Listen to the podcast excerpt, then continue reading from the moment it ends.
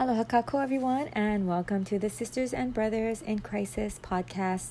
I'm your host, Verna, and today's episode we are going to discuss what physical abuse is like and what uh, an abusive relationship is like in dealing with domestic violence.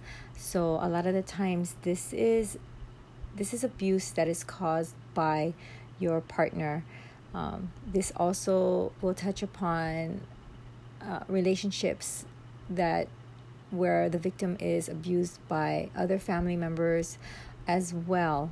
So, this is a very touchy and sensitive subject. So, if you have not already listened to the previous episodes, especially the one, the first one regarding trauma bonds, uh, the other one regarding codependent relationships, and the last three episodes on your journey to healing, I would highly suggest that you go ahead and start from the beginning uh, because those episodes tie hand in hand with what this subject that we're going to talk about today and how it builds into becoming a full blown physical abusive relationship so with that let's get started on what does a physical a physically abusive relationship look like. So a lot of the times you will be in a relationship with someone who already is verbally abusing you emotionally abusing you and the ultimate step for them to take is now to physically abuse you. Um, so a lot of the times you know it'll build into into this type of relationship. And the one that i'm talking about is in a relationship uh, with like a boyfriend and girlfriend husband and wife um, a lot of the times also it is children who are physically abused by their parents as well. So all of these kind of relationships tie hand in hand. And we're going to discuss um, mostly what um, your intimate relationship with a partner is like and how what does it look like from your point what it looks like from the abuser's point and what it looks like to the people outside of your relationship? So meaning your friends and your family and you know everybody in your circle that may know the two of you so, in an abusive relationship, a lot of the times you will have this controlling person who is verbally and emotionally abusive to you, and behind closed doors, they get physically violent with you. So, a lot of the times, this looks like you know, it, it starts off subtle say you're out in public, you're with your friends or your family, and there's one snide remark. And then there's a glare in their eye. And then there is a constant belittling for the rest of the duration of that time. Uh, and then once you get home, it'll escalate into a bigger fight. And sometimes it doesn't even wait till you get home you it could happen in the car when as soon as you get in the car. Um, and they'll just go into this huge rage and anger and to start physically abusing you. Um, starts off with slapping you pulling your hair uh, choking you grasping you tightly so that you cannot escape and um, or kind of just holding you holding your hand maybe so tight that it hurts you. And they know it hurts you. And that's what exactly physical abuse is. So let's talk about what your abuser is like. Yeah, your abuser is that kind of person angry, uncontrollable, full of rage, um, belittles you, and a lot of the times your abuser was probably abused themselves uh, at some time in their life, maybe as a child, maybe as a teen, um, maybe by a family member. And a lot of the time, the pain that they inflict on you is the kind of pain that was inflicted upon them maybe by a caregiver, a parent, or somebody else in a prior relationship. Um, but it's going to show up as an extension of themselves and be projected onto you. Uh, so sometimes, yes, they were abused themselves as a child or a teen. Uh, sometimes your abuser grew up watching violent things, either in person at home, watching their family uh, in a dysfunctional relationship, constantly yelling and screaming, punching, physically harming one another. Also, sometimes it'll show up as um, people who are exposed too much to violent video games or TV shows uh, or hung out with violent kind of people. I've dealt with this uh, within my own family, struggling when my kids were exposed to violent video games. Yeah, because they put them out there now, and like I see three year olds playing games where the mission is to shoot as many people as possible for as much blood and gore to rack up the points. Uh, I want you to know, people, that these kind of things have an effect on a person as they grow up, as their brain develops, because a lot of the times their suppressed anger and frustration uh, within their own family, not being able to express themselves freely, not being able to be uh, in, an emotional person or to feel things, um, that suppressed anger is going to go straight to a room, to a video game, and that is where the anger is going to be taken out on that video game to kill as much people as possible to get the highest score. And that will end up to be an addiction. And an addiction to violence will be an addictive behavior to abusing people. So please know that as you raise your kids, um, your abuser has control issues. So girls, I want to address you, especially the teenagers, the young adults, um, even the women who who are uh, who are covering for their abusers. You folks know this that your abuser has control issues. Everything has to be their way. They have to be in charge. They have to be the dominant one. They have to be the one intimidating you or bullying you um, sometimes this extends onto your children as well. Um, they are just full of anger and the need to be in control. And but you got to know that controlling people and intimidating people is not a trait of a leader. That is an that is a trait of an abuser so know the difference. Know your worth, people. Okay? Um, your abuser also does not understand or give a rip about boundaries because um, it doesn't matter to them. None were given to them, so therefore, none is given by them. Um, even if you try to draw a boundary, I guarantee you they will cross it. And crossing it means already, yeah, verbally abusing you, emotionally abusing you, just cracking you down, breaking you down little by little by little and the things they say, the way that they look at you, and the things that they do to you, and how they make you feel as a person, how you see yourself. That is their whole mission is to break you down little by little by little.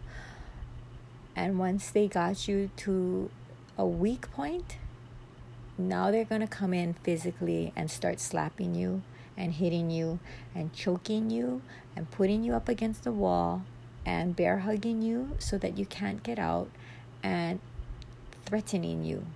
Yeah, that is what physical abuse looks like. And why do they do this? They are afraid themselves. These people are not strong people at all.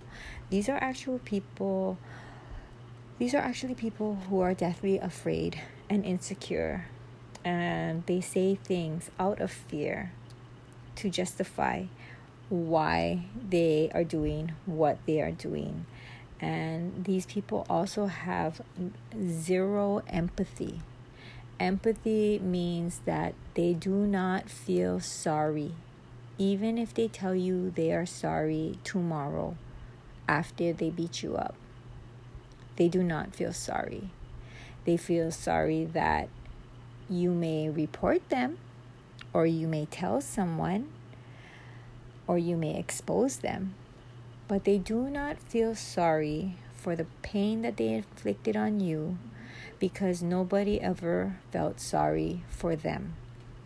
Okay, so that is what a lack of empathy is. That means that they do not feel sorry for what they did, they feel sorry for themselves because they might get caught. Okay? And sometimes these people they have um, some kind of uh, personality disorder and there are so many. We can't even it, it's not our place to diagnose them because we are not health professionals. I am not a health professional. I am merely somebody that has lived in dysfunctional relationships. So uh, i don't have the right to diagnose people um, but i can tell you that a lot of the times um, there is an underlying cause or personality disorder within these kind of abusive people. Uh, and often, too, they will deny it that there is anything wrong with them. And they get defensive about it if you even try to bring it up. So let's look at let's look at you now if you're the victim, okay? How do you feel about your relationship. Now, I know you can tell me that you love this person because I know there's been great and good times within the relationship. But for the most part, if you're not having a good time with them, what kind of time are you having? Are you on are you walking on eggshells? Are you waiting for a phone call? Um, are you waiting because you have to make a phone call at a certain time? Are you waiting for the sound of the car to pull up in the driveway? And now you're scrambling, trying to look for anything that might be upsetting to them or what you could have possibly done today that might piss them off? Do you live like that? Do you live on eggshells? Do you live in fear when you're not having a good time with them? Because that's what a dysfunctional and abusive relationship looks like, okay? That is what it looks like. Um, even at that, your abuser probably seems like the most charming, greatest person to everybody else your friends and your family. They smile, they laugh, they're the life of the party. They're helpful when you folks are out in public. But when they find something that they don't like that you did, or maybe they didn't, they did something that they didn't complete themselves and they're frustrated with themselves. Um, do they take it out on you now? Are you getting lickings behind closed doors after everyone leaves? Are you taking the rap? Are you the one up against the wall? Are you the one with bruises tomorrow? And even at that, let's look at how they also shift blame on you. Yeah? I've had a situation where this abuser would tell me that, oh, you know, when she drinks, she just gets mad and upset. She's uncontrollable. Okay? I only get to hear one side of the story. Uh, a lot of the times, I don't get to hear that they're the ones came home drunk first. Um, so, you know, it's upsetting to the victim. And so now they're fighting and so now something happens and the fight starts to escalate and and then it's to the point where now this victim is getting physically abused but yet somehow tomorrow it's still their fault because she got mad and you know she didn't like this and she didn't like that. Um the part that was left out was the bruises the chokes the slapping the yelling the screaming. All those parts all get left out by the abuser. Yeah? So they only they'll only say about how messed up the victim is and for those of you, especially those of you girls who are in this kind of relationship as the victim, I want you to take a look at your health. I want you to tell me what kind of medications you're on. I want you to tell me what kind of health problems you have. Are they related to stress? And is the stress related to this relationship? because a lot of the times too that gets left out. Oh yeah she's on medication she's in therapy blah blah blah. What we don't hear is that the victim is in therapy and on these medications because they are getting emotionally verbally and physically abused by these monsters okay and these monsters do not give a rip about their victims. Now, let me point this out to you also. They're going to come with gifts and shower you with love. And I talked about this in the previous episodes. Yeah, this is what love bombing is. Yeah, because they're going to pull it from you in a nanosecond.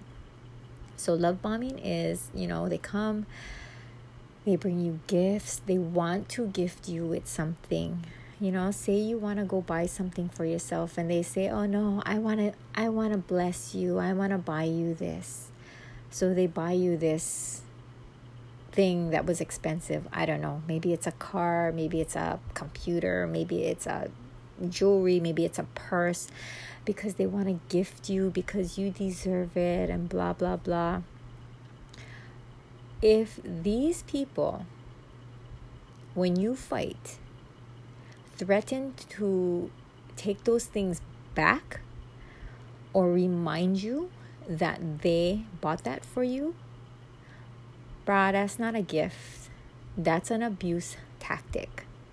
A gift is something given unconditionally, whether they're mad at you or not.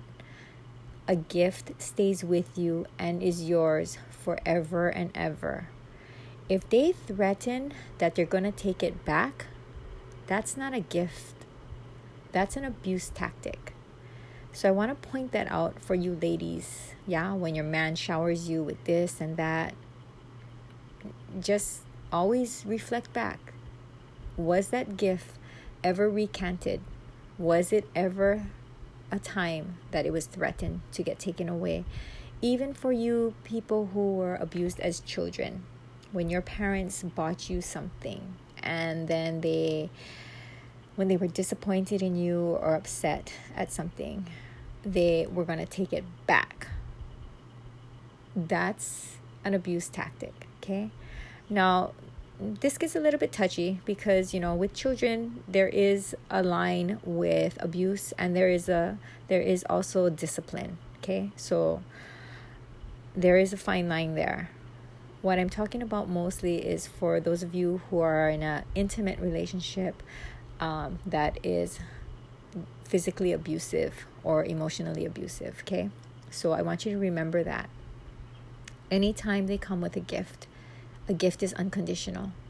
If it's recanted, that's an abuse tactic, okay? And even when they come to show you how much they love you, um, how is the grip on that? Is it a loving grip? Is it gentle? Can you get out of it? Or is it a grasp around you that you can't get out? Is it a hand around your face so that you have to look them directly in the eye? when they are trying to tell you how sorry they are because sorry does not hurt. So I want you to think about that. So I know these are hard things to process because we've been protecting these abusive people for so, so long. Some of you months, some of you years, some of you decades, some of you a lifetime. Um, there can be people who are married and somebody who is being physically abused for years and years and years. Um, it's hard to get out. And for those of you who don't even understand or comprehend, why wouldn't a person leave from this kind of relationship? Well, you got to go listen to all the other episodes. Yeah to understand, to be able to understand, because no one can judge. No one can judge you as a victim if they have not been a victim themselves. So do not let anybody downplay your feelings, downplay your emotions, downplay your concerns, because you know what? All that matters is one day it's going to be too late and you're going to end up somewhere you shouldn't be. So, um, if you're in this kind of relationship, we need you to get help right away. We need you to find uh, an adult who can support you and guide you. We need to find you professional support as well because this is not something to take lightly. This is not something you just escape and never worry about ever again. No, this is something that you constantly got to look over your shoulder to make sure that person is not still after you. This is what an abusive relationship looks like. So, you need a lot of support for this. So, for now I'm going to I'm going to stop here because as a victim, this is very painful. And I know this is very painful. Um, you can't process everything in a day. So, right now let's just take that moment and let's get your headset. Make sure you have your headset on and make sure you have your quiet place to do your thinking and your therapy. And let's do your breathing. Breathe in and breathe out. And breathe in and breathe out and let's take your hands and let's extend them in front of you and let's cross them over your chest, protecting your heart. And your hands tapping by your shoulder and armpit area, alternating left and right and left and right in a comfortable tempo for you. Can be slow, can be medium. Uh, let's let's avoid fast because um, that that becomes too overwhelming. Okay, so let's think back on who are you in this kind of relationship with? What happens when it's not a good time? All the other all the other times where you're not having a good time, how are you living? How do you feel? What are your health concerns? What are your medications? What does your family think? But what do you know about this Dr. Check, uh, Dr. Jekyll, Mr. Hyde kind of thing? Yeah, charming in the public, a monster behind closed doors. And let's think. And I know this is painful. I got you. I understand. And it's okay to cry. I support you 100%. I'm here for you. Crying is healthy, it's a release of the tension that's in your body. So it's okay. You're going to be okay. This is part of the healing process. Okay? And I know this can be overwhelming. But let's just do a little by little. And when you start to feel overwhelmed, you can go ahead and you can go ahead and pause the podcast. Okay.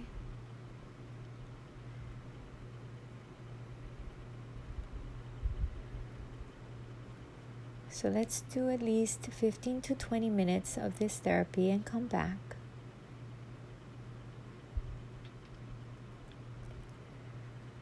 Okay, so now that we've finished processing a little bit of what this relationship is like, you know, it's it's not easy being in a physically abusive relationship.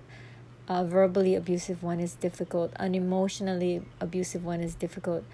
Physically abusive uh, and physical violence is the utmost experience that one could endure and if you have endured that please please let's take the time to leave that okay I'm proud of you for being here. I'm f- proud of you for processing.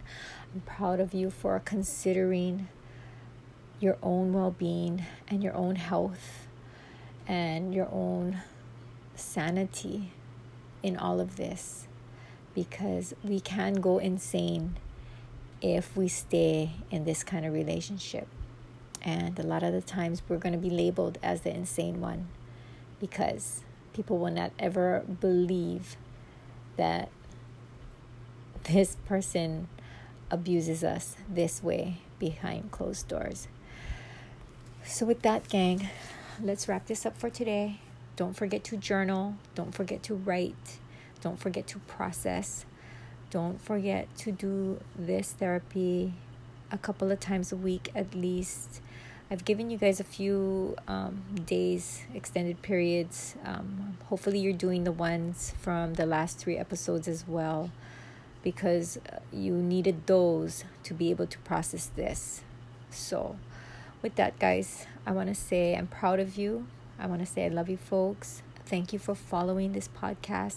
Thank you to those who reached out for help after this podcast had launched. And I want to say that I appreciate all of you. Malama pono, take care of yourselves, take care of each other, and until we meet again, a hui hou.